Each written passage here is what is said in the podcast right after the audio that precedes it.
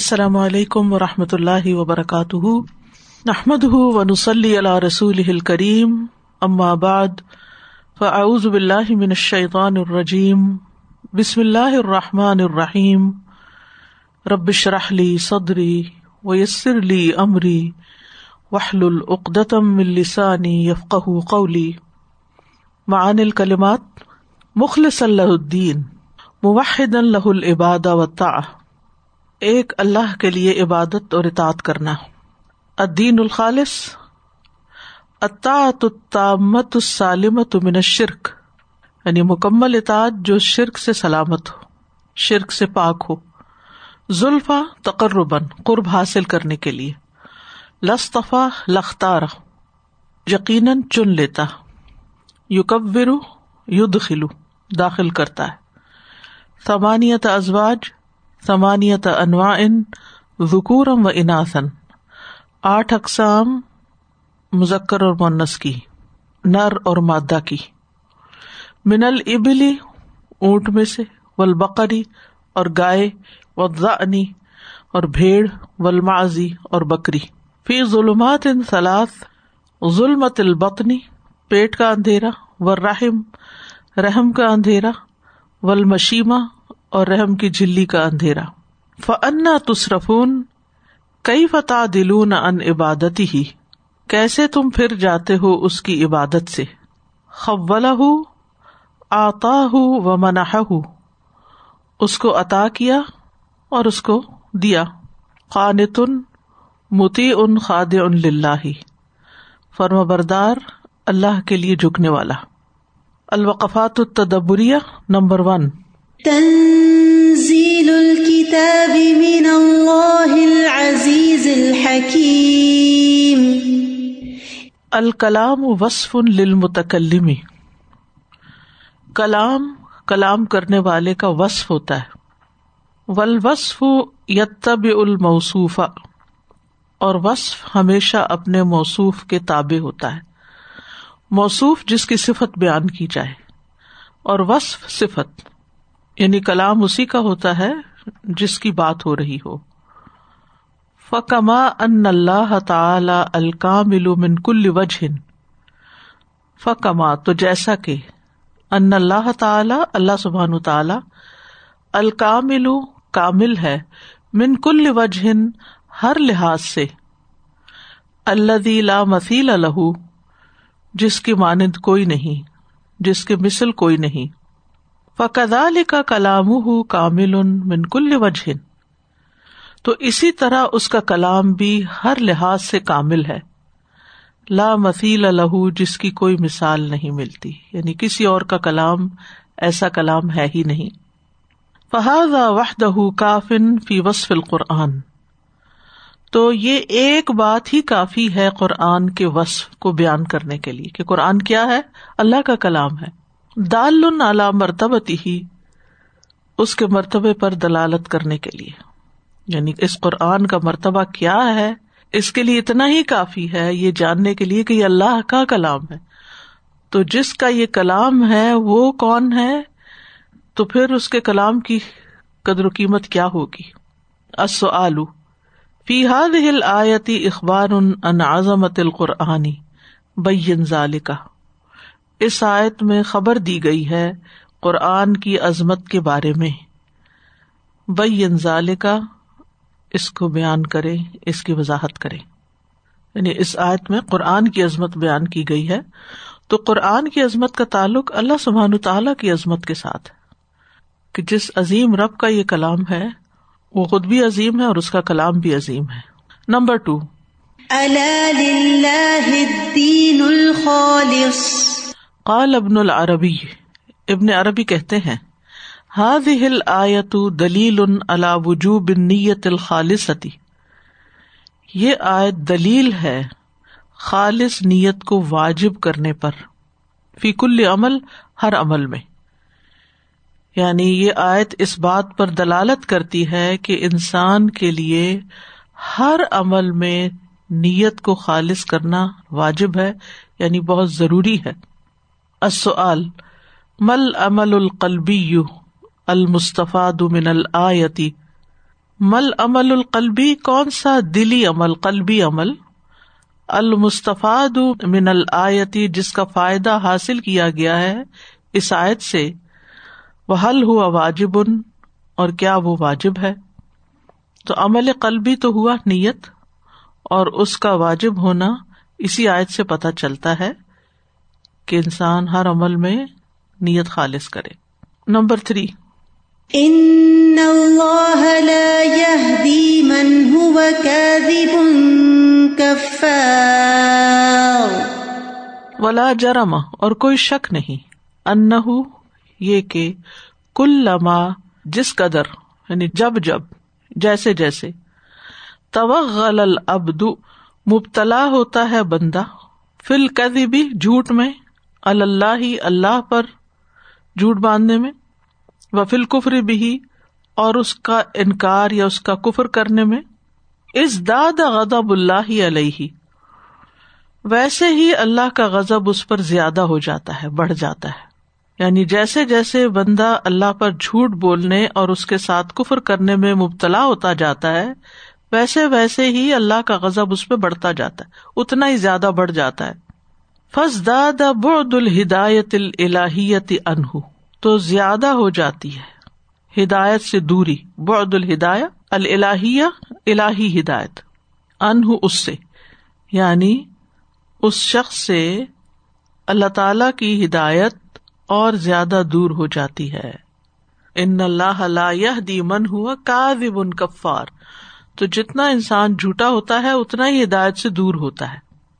کما قال تعالی، جیسے کہ اللہ تعالیٰ کا فرمان ہے کئی فیاح دلہ قومن کیسے ہدایت دے گا اللہ اس قوم کو، ان لوگوں کو؟ کفر باد ایمان جنہوں نے اپنے ایمان لانے کے بعد کفر کیا۔ وہ شاہد ان رسول حق، اور انہوں نے گواہی دی، شہادت دی کہ رسول سچے ہیں۔ وجا احم البینات اور ان کے پاس واضح دلائل آ چکے۔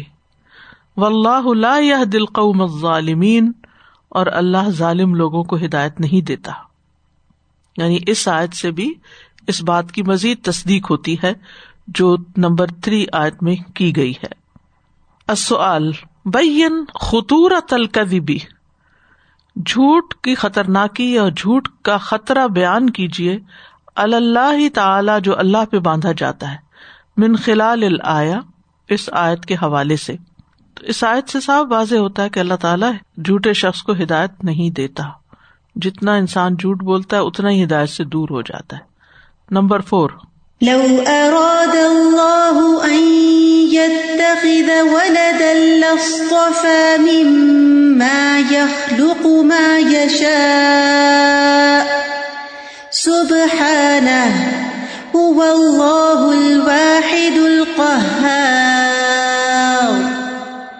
نزہ تعالی نفس من اتخاذ الولدی نزہ پاک قرار دیا ہے. تعالی، اللہ تعالی نے نفس اپنی ذات کو من اتخاذ الولدی اولاد بنانے سے. ثم وصف نفس پھر وصف بیان کیا ہے اپنی ذات کا بالواحدی، اکیلے ہونے کی صفت کے ساتھ. ان الوحدانیتا کیونکہ وحدانیت یعنی اللہ کی وحدانیت، تنافی، منافی ہے، اتخاذ الولدی، اولاد بنانے کے۔ اللہ کی وحدانیت، اولاد بنانے کے منافی ہے۔ لی ان لوکان لہو ولادن کیونکہ اگر اس کی اولاد ہوتی لکانا من جنسی ہی تو اسی کے جنس میں سے ہوتی۔ یعنی اللہ کی اولاد اسی قسم میں سے ہوتی، نہ کہ انسانی قسم میں سے۔ ولا جنس لہو اور اس کی تو کوئی جنس ہی نہیں۔ لی ان واحد، کیونکہ وہ اکیلا ہے۔ وصف نفس بالقہاری اور اس نے اپنی ذات کو قہار کی صفت سے متصف کیا۔ لی عد اللہ تاکہ وہ دلالت کرے۔ اللہ نفشی شرکا ول اندادی شریکوں اور مد مقابل کی نفی کرنے کے لیے۔ یعنی اللہ نے اپنی ذات کو قہار کی صفت کے ساتھ متصف کیا ہے تاکہ وہ دلالت کرے کہ اللہ کے ساتھ کوئی شریک نہیں اور کوئی بھی اللہ کے مد مقابل نہیں، کیونکہ وہ اصل میں قہار ہے، سب سے اونچا، سب سے بلند ہے۔ ان کل شعی ان کیونکہ ہر چیز مقہور ان تحت قہری تعلی اللہ تعالی کے قہر یا غلبے کے ماتحت ہے، ہر چیز۔ مغلوب ہے۔ مقہور مغلوب ان قاہر غالب۔ لن کل شعی ان مقہور تحت قہری تعلی کیونکہ ہر چیز اللہ تعالی کے غلبے کے نیچے مغلوب ہے۔ فقی ف یقون شریک اللہ تو اس کا شریک کیسے ہو سکتی ہے؟ یعنی کوئی بھی چیز جو اس کے کنٹرول میں ہے، وہ اس کے برابر کہاں سے آئے گی؟ کتنی دلچسپ بات ہے نا یہ۔ یعنی جس چیز کو آپ چلا رہے ہوں، وہ آپ سے برابری کا دعوی تو نہیں کر سکتی، کیونکہ وہ آپ کے کنٹرول میں ہے، آپ اس پہ حاوی ہیں۔ تو اس کی ضرورت کہاں سے کہ وہ آپ کی برابری کرے۔ تو اللہ سبحان تعالیٰ کی صفت القہار یہاں بہت میننگ فل ہے کہ وہ غالب ہے ساری مخلوق پر۔ تو مخلوق میں سے کوئی چیز اس کے برابر نہیں ہو سکتی۔ اور اس کی دلیل کیا ہے کہ ہر چیز اس کے کنٹرول میں؟ کیونکہ ہر چیز اسی کے مطابق سیدھی چل رہی ہے۔ اگر اس کے کنٹرول میں نہ ہو، تو پھر یہ زمین و آسمان کا نظام بھی قائم نہیں رہ سکتا۔ اور دوسری بات یہ کہ کسی کی بھی اولاد اس کے والدین کے جنس میں سے ہوتی ہے۔ تو اللہ تعالیٰ تو ایک ہے، اس کی تو کوئی جنس ہی نہیں ہے۔ تو اس کی اولاد کہاں سے آئی؟ یعنی یہ کچھ عقلی دلال ہے، کچھ نقلی۔ فی ختم الآیت بقوله الواحد القہار۔ اس آیت کو اللہ کے فرمان الواحد القہار کے ساتھ مکمل کرنا، ختم کرنا مناسبت لطیفتن یعنی فی ختم لایت مناسبت لطیفتن۔ اس میں ایک لطیف مناسبت ہے۔ لمضمون الآیتی، آیت کے مضمون کے ساتھ بینہا اس کو واضح کرے یہ اوپر واضح ہو چکا ہے کہ ہر چیز اللہ کے قبضے میں ہے، اللہ تعالیٰ اس پہ غالب ہے، تو وہ پھر اس کا مد مقابل نہیں ہو سکتا۔ Number five. من ثمانیت وہی اللہ تی زکا رہا فی صورت الانعام اور یہ وہ ازواج ہیں جن کا ذکر سورت الانعام میں گزر چکا ہے۔ کیا ہے؟ سمانیت ازواجن آٹھ قسمیں۔ من الضأن بھیڑ میں سے دو۔ وہ من الماض اثنین بکری میں سے دو وہ من الابل اثنین، اونٹ میں سے دو وہ من البقر اثنین، اور گائے میں سے دو۔ وخصہ بکری ما ان انزل مسالح عبادی ہی من البہا ام غی رہا لکسرت نفعہ و عموم و اور ان آٹھ قسموں کا خاص طور پر ذکر کیا ہے، ورنہ اور بھی انعام ہے وخصہ بکری ما ان انزلہ لمصالح عبادی ہی کہ اللہ تعالیٰ نے اتارے ہیں یا پیدا کیے ہیں اپنے بندوں کے فائدوں کے لیے من البہا امی مویشیوں میں سے گئی رہا ان کے علاوہ بھی، لکثرت نفعہ ان کے زیادہ فائدے کی وجہ سے وہ عمومی مصالحہ اور ان کی مصلحتوں کی عمومیت کی وجہ سے۔ ولی شرف ہا اور ان کے شرف کی بنا پر۔ یعنی سوال یہ پیدا ہوتا ہے کہ اللہ تعالیٰ نے آٹھ قسموں کا ہی ذکر کیوں کیا؟ کیونکہ ان کا فائدہ زیادہ بھی ہے مسلحت ان میں زیادہ ہے اور ان کو اللہ نے باقیوں پر شرف بخشا ہے۔ گھریلو بنایا ہے، اور باقی گھریلو نہیں ہے، جنگلی ہے ولی اختصاص ہا بھی اشیا اللہ اسلو ہو گئی رہا اور ان کا خاص ہونا کچھ چیزوں میں نہیں وہ مخصوص ان کے علاوہ کسی اور کے لیے۔ یعنی یہ بعض امور کے لیے مخصوص ہیں جن کے لیے کوئی دوسرا مویشی مخصوص نہیں۔ مثلاً اگر ہرن گھروں میں ہو تو دودھ تو نہیں دیتا نا۔ ویسے تو اس کا دودھ ہوگا ہی لیکن یہ کہ وہ انسانوں کو تو پورا نہیں آتا۔ تو ان میں اللہ سبحان تعالیٰ نے بے شمار ایسے فائدے رکھے ہیں۔ اور پھر یہ کہ اگر گائے بھاگنا بھی چاہے تو زیادہ زیادہ کتنی دور بھاگ سکتی یا بکری بھاگ کے کہاں تک جائے گا اور اگر ہرن گھر میں ہوتا تو دیوار بھی پلانگ کے نکل جاتا اور آپ کے ہتھے نہ آتا۔ تو بہت سی مسلحتیں ہیں کہ اللہ سبحان و تعالیٰ نے ان کو ترجیح دی ہے، خصوصیت دی ہے باقیوں کے اوپر۔ اور بھی مسلحتیں اب یہ آگے بتائیں گے۔ کل ادحیتی، جیسے قربانی، اداہی کی جمع ادحیا ولحدی اور ہدی کے جانور۔ ولعقیقہ عقیقہ کے لیے ذبح ہونا وہ وجوب اس زکاتی فیحا اور ان میں زکوٰۃ کا واجب ہونا۔ وقت بدیتی اور دیت کی ادائیگی کے لیے ان کا مختص ہونا۔ یعنی اتنے فائدے ہیں ان کے، کہ ان سے ہم قربانی کر پاتے ہیں، حج کے موقع پر حدی ہوتی ہے، عقیقہ زکوٰۃ ہے ان میں، اور دیت میں بھی یہ ادا ہوتے ہیں۔ لماذا خص هذه الازواج الثمانيه دون غيرها من سائر البهائم؟ لماذا؟ کیوں؟ خصا خاص کیا ہے؟ هذه الازواج ان اقسام کو اسمانیہ آٹھ، ان آٹھ قسموں ہی کو کیوں خاص کیا ہے؟ دونا غیرہ ان کے علاوہ پر منسا ار البہائم تمام بہائم میں سے، تمام جانوروں میں سے۔ اوپر وجوہات بیان ہو چکی ہیں۔ نمبر سکس يخلقكم في بطون أمهاتكم خلقا من بعد خلق في ظلمات ثلاث. خلقا من بعد خلق. یعنی ان الانسان یکون نطفتا ثم علقتا یعنی انسان نطفہ ہوتا ہے، پھر جمع ہوا خون ہوتا ہے ثم مزغتن پھر گوشت کی بوٹی بن جاتا ہے۔ الا یتم خلق یہاں تک کہ اس کی تخلیق مکمل ہو جاتی ہے۔ ثم ينفخ فيه روح پھر اس میں روح پھونک دی جاتی ہے۔ یہ مراد ہے خلقن من بعد خلقن یعنی جتنے بھی اسٹیپس ہیں اس کی تخلیق کے راستے میں۔ السؤال، بینت الآیت ضعف المخلوق۔ بیان کیا ہے آیت نے مخلوق کی کمزوری کو۔ یعنی اس آیت کریمہ میں مخلوق کی کمزوری بیان ہوئی ہے۔ وہ قدرت الخالق، اور خالق کی قدرت کا ذکر کیا گیا ہے۔ ود ذالک اس کی وضاحت کیجیے یعنی مخلوق کی تخلیق میں اسٹیپ بائی اسٹیپ اس کو بنانے میں کیا حکمت ہے۔ اللہ تعالیٰ چاہتا تو ایک دم بھی پیدا کر سکتا تھا، لیکن اللہ نے یہ ظاہر کیا کہ انسان کی حقیقت کیا ہے اور وہ کتنا کمزور ہے۔ اور کتنے مرحلوں سے گزرنے کے بعد وہ دنیا میں آتا ہے اور پھر یہاں کتنے مرحلے اس پر گزرتے ہیں، پھر موت ہوگی اور پھر کتنے مرحلے ہیں اصل گھر تک پہنچنے کے۔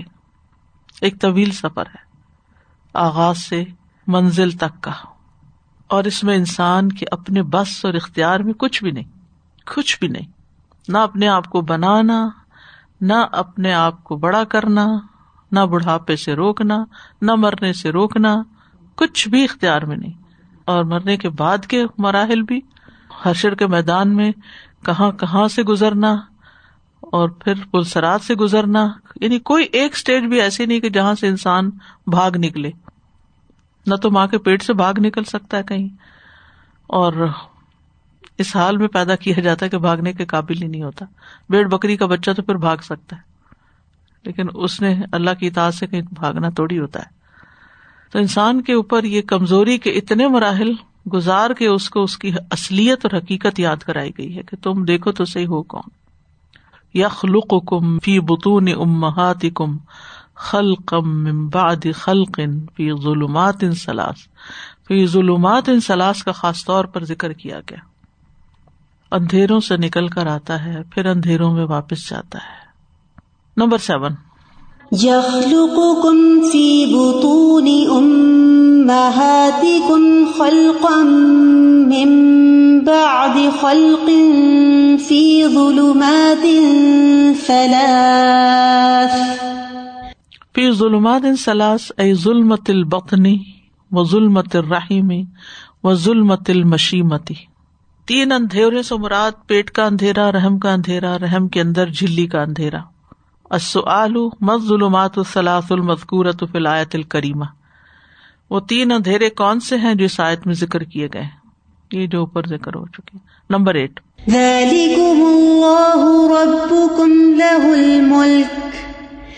و وصف ہُ بربوبیتی تدکیر الحم بنعمت الجادی امدادی اور اللہ سبحان تعالیٰ کی صفت ربوبیت وصف بربوبیہ تزکیر ان یاد دہانی کرانا ہے۔ لہم ان کو۔ بنعمت الجادی ول امدادی ایجاد اور مدد کرنے کی صفت کی۔ یعنی اللہ کی صفت ربوبیت دراصل لوگوں کو پیدا کرنے اور ان کی مدد کرنے کی صفت کی یاد دہانی کرانا ہے۔ وہ ہوا مان ربوبیا اور ربوبیت کا یہی مانا ہے، کیا؟ یعنی پیدا کرنا اور ان کی مدد کرنا۔ و توت اتن تسجیل علیہم بکفران نعمت ہل آتی فی قولی و توتی اتن اور ہموار کرنا. لت تسجیلی لکھنے کے لیے علیہم ان پر. تسجیل کا ویسے مانا ہوتا ہے رجسٹر کرنا. بکفران نعمت ہی ان کی نعمت کے انکار کو، نعمت کی ناشکری کو ثابت کرنے کے لیے. الآتی فی قولی ہی یہ جو آئندہ کال آ رہا ہے ان تک فرو ان اللہ غنی ان اگر تم کفر کرو تو بے شک اللہ تم سے بے نیاز ہے۔ ولا عباد ہل کفر اور وہ اپنے بندوں سے ناشکری کو پسند نہیں کرتا۔ اصل ما فائدت وصف اللہ تعالی بالربوبیت فی الآیت الکریمہ؟ اس آیت کریمہ میں اللہ تعالی کی صفت ربوبیت کو بیان کرنے کا کیا فائدہ ہے؟ ایک تو ان کو یاد دہانی کرانا کہ اللہ ہی نے پیدا کیا اور وہی سب کچھ دے رہا ہے۔ اور پھر ان کو اس چیز کے لیے تیار کیا جا رہا ہے کہ اگر تم نے اس کو اکنالج نہیں کیا تو تم پر ناشکری کو لکھ دیا جائے گا۔ Number nine.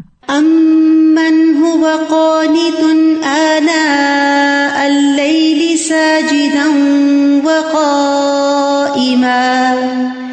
يحذر الآخرة ويرجو رحمة ربه.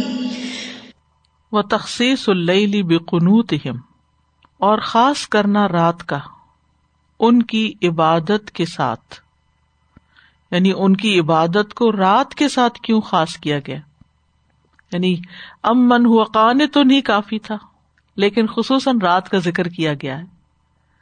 ان العبادت بلی آ ون اللہ تمحل قلب ذکر اللہ کیونکہ رات کی عبادت، عبادہ بل رات کی عبادت. آ زیادہ معاون ہوتی ہے، مددگار ہوتی ہے. اللہ تمحز محض کہتے ہیں خالص کو. ہم کہتے ہیں محض اسی کام کے لیے، صرف اسی کے لیے. خالص کرنے کے لیے القل بھی دل کو ذکر اللہ اللہ کے ذکر کے لیے. رات کی عبادت دل کو اللہ کے ذکر کے لیے خالص کرنے میں زیادہ معاون ہوتی ہے۔ وہ اب آد ان مداخلت ریا اور ریا کاری کے داخل ہونے سے دور ہوتی ہے۔ ریا کاری کی مداخلت اس میں نہیں ہوتی۔ وہ عدل اللہ عیسار عبادت اللہ اللہ حز نفسی من راحتی و نومی وہ عدل اللہ عیسار عبادت اللہ اور اس بات پر زیادہ دلالت کرتی ہے کہ اس بندے نے ترجیح دی ہے اللہ حز نفسی اپنے نفس کے حصے پر، من راحتی و نوم آرام اور نیند کے۔ یعنی اس نے اپنی نیند اور آرام کے وقت کو اپنے رب کی عبادت کے لیے خاص کر لیا ہے۔ ان لئی اد آ طلب کیونکہ رات جو ہے اد آ زیادہ بلاتی ہے الا طلب الراہ طلب رات کو۔ آپ نے دیکھا ہوگا سارا دن آپ باغ دوڑ کر رہے ہوتے ہیں ایکٹیو ہوتے جب رات ہوتی ہے تو پھر آپ کے اندر وہ نشات یا قوت نہیں رہتی جتنی آپ کے پاس دن کے وقت ہوتی ہے۔ یعنی رات ہوتے ہی پرندے، چڑیا، کبوتر، ہر کوئی اپنے اپنے گھونسلوں میں آرام کرنے لگتا تو ہر طرف جب ہر چیز سونے لگتی ہے تو پھر انسان کو بھی نیند یا آرام کا زیادہ مزہ آتا ہے۔ ادا آسر المر العبادت تفی ہی پھر جب ترجیح دیتا آسر ایسار سے ہے، ترجیح دیتا ہے انسان عبادت کو فی ہی اس میں یعنی رات میں اس تنارا کلب ہو تو اس کا دل روشن ہو جاتا ہے، چمک اٹھتا ہے، نور آ جاتا ہے اس تنارا بحب تقرب اللہ اللہ کے قرب کی محبت سے۔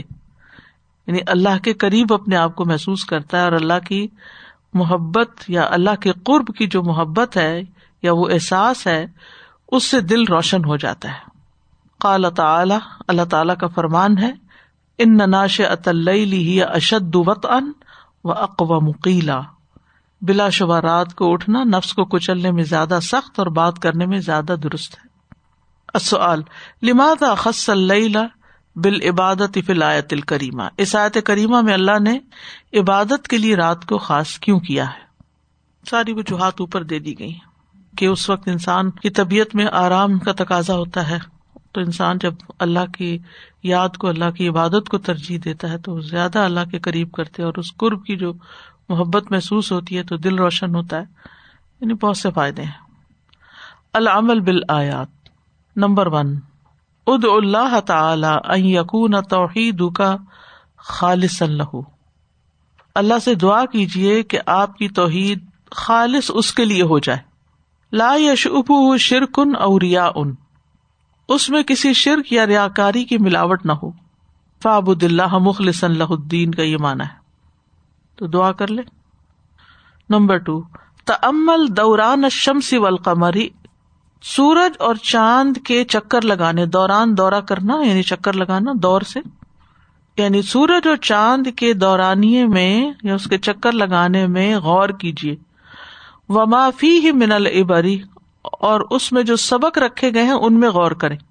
وسخر الشمس والقمر کل یجری لاجل مسمى الا هو العزیز الغفار۔ نمبر تھری، بر امک التی خلق اللہ فی بطنہا نیکی کیجیے اپنی والدہ کے ساتھ، جس کے پیٹ میں اللہ نے آپ کو تخلیق کیا۔ اللہ وہ جو خلق کا اللہ اللہ نے آپ کو بنایا فی بطنہا اس کے پیٹ میں۔ یخلق کم فی بتون امہات کم خلقم ممباد خلق فی ظلمات ان سلاس زندہ ہوں تو بھی نیکی کر سکتے ہیں اور فوت ہو جائیں۔ تو بھی ان کے لیے صدقہ، دعا، ان کا ذکر خیر، ان کے رشتے داروں کے ساتھ حسن سلوک۔ جن کو وہ پسند کرتے تھے یا جو ان کے دوست تھے، ان کے ساتھ حسن سلوک۔ یعنی کئی طریقے ہیں نیکی کرنے کے۔ جن چیزوں سے وہ خوش ہوتے تھے، اچھے کاموں میں سے، ان کاموں کو کرنا، بجا لانا۔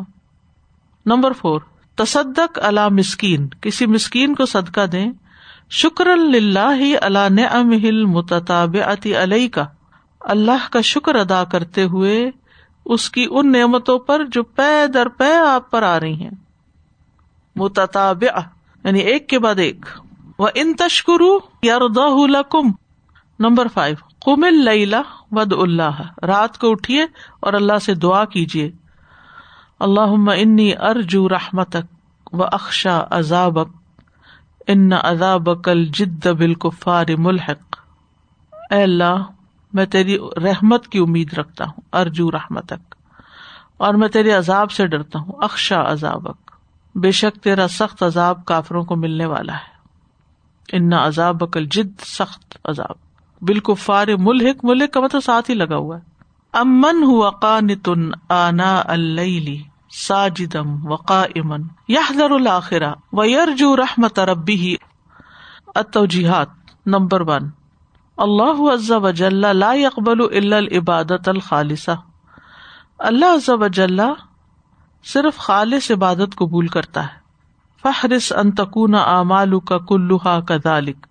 آپ اس بات کی شدید ہرس رکھے کہ آپ کے سارے امال اسی طرح ہوں۔ کس طرح؟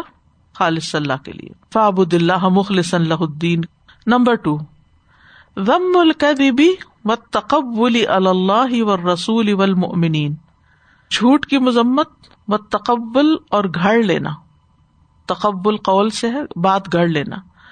باتیں گھڑنا اللہ و رسول والمؤمنین، اللہ پر، رسول پر اور مومنوں پر یعنی اپنی طرف سے بات گھڑ لینا۔ ان کے بارے میں کوئی بات ایسی کرنا جو انہوں نے کی نہ ہو۔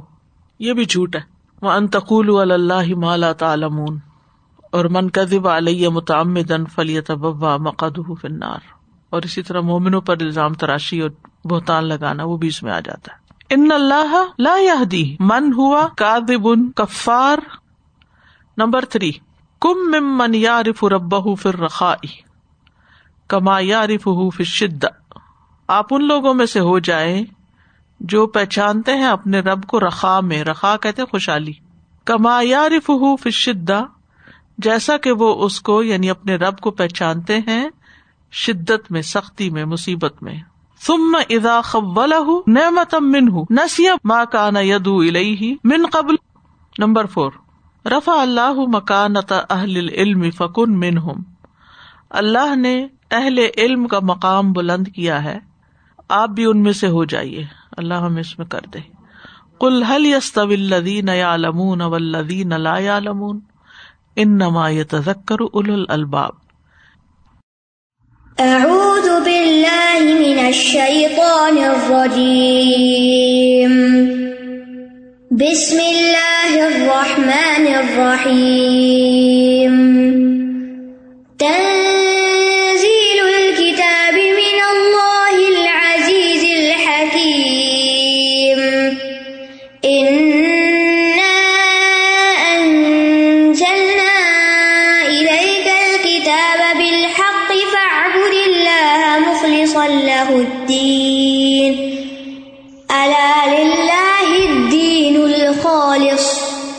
والذين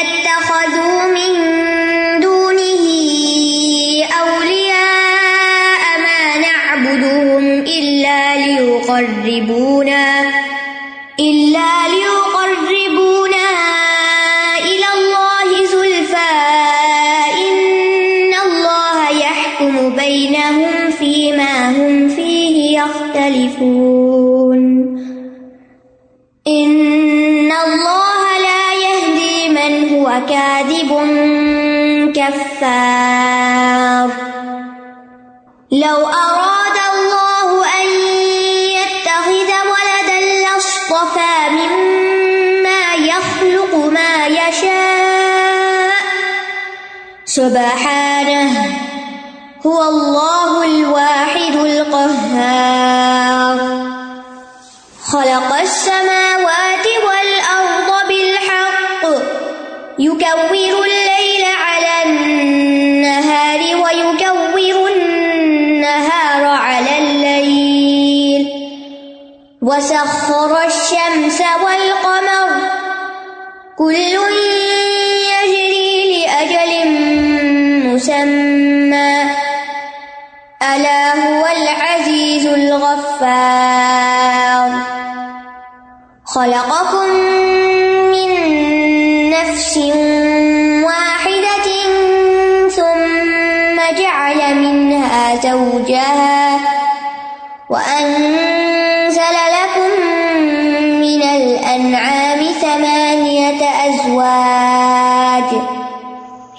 يخلقكم في بطون أمهاتكم خلقا من بعد خلق في ظلمات ثلاث. ذلكم الله ربكم له الملك. لا إله إلا هو. فأنا تصرفون.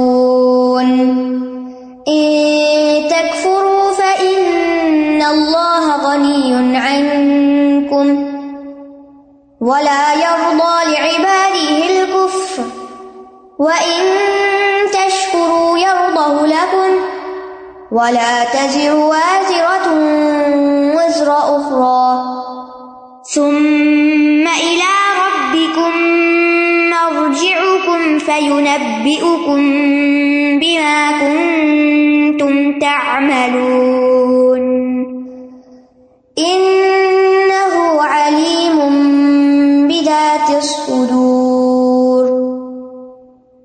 وَإِذَا مَسَّ الْإِنسَانَ ضر دَعَا رَبَّهُ مُنِيبًا إِلَيْهِ مُنِيبًا إِلَيْهِ ثُمَّ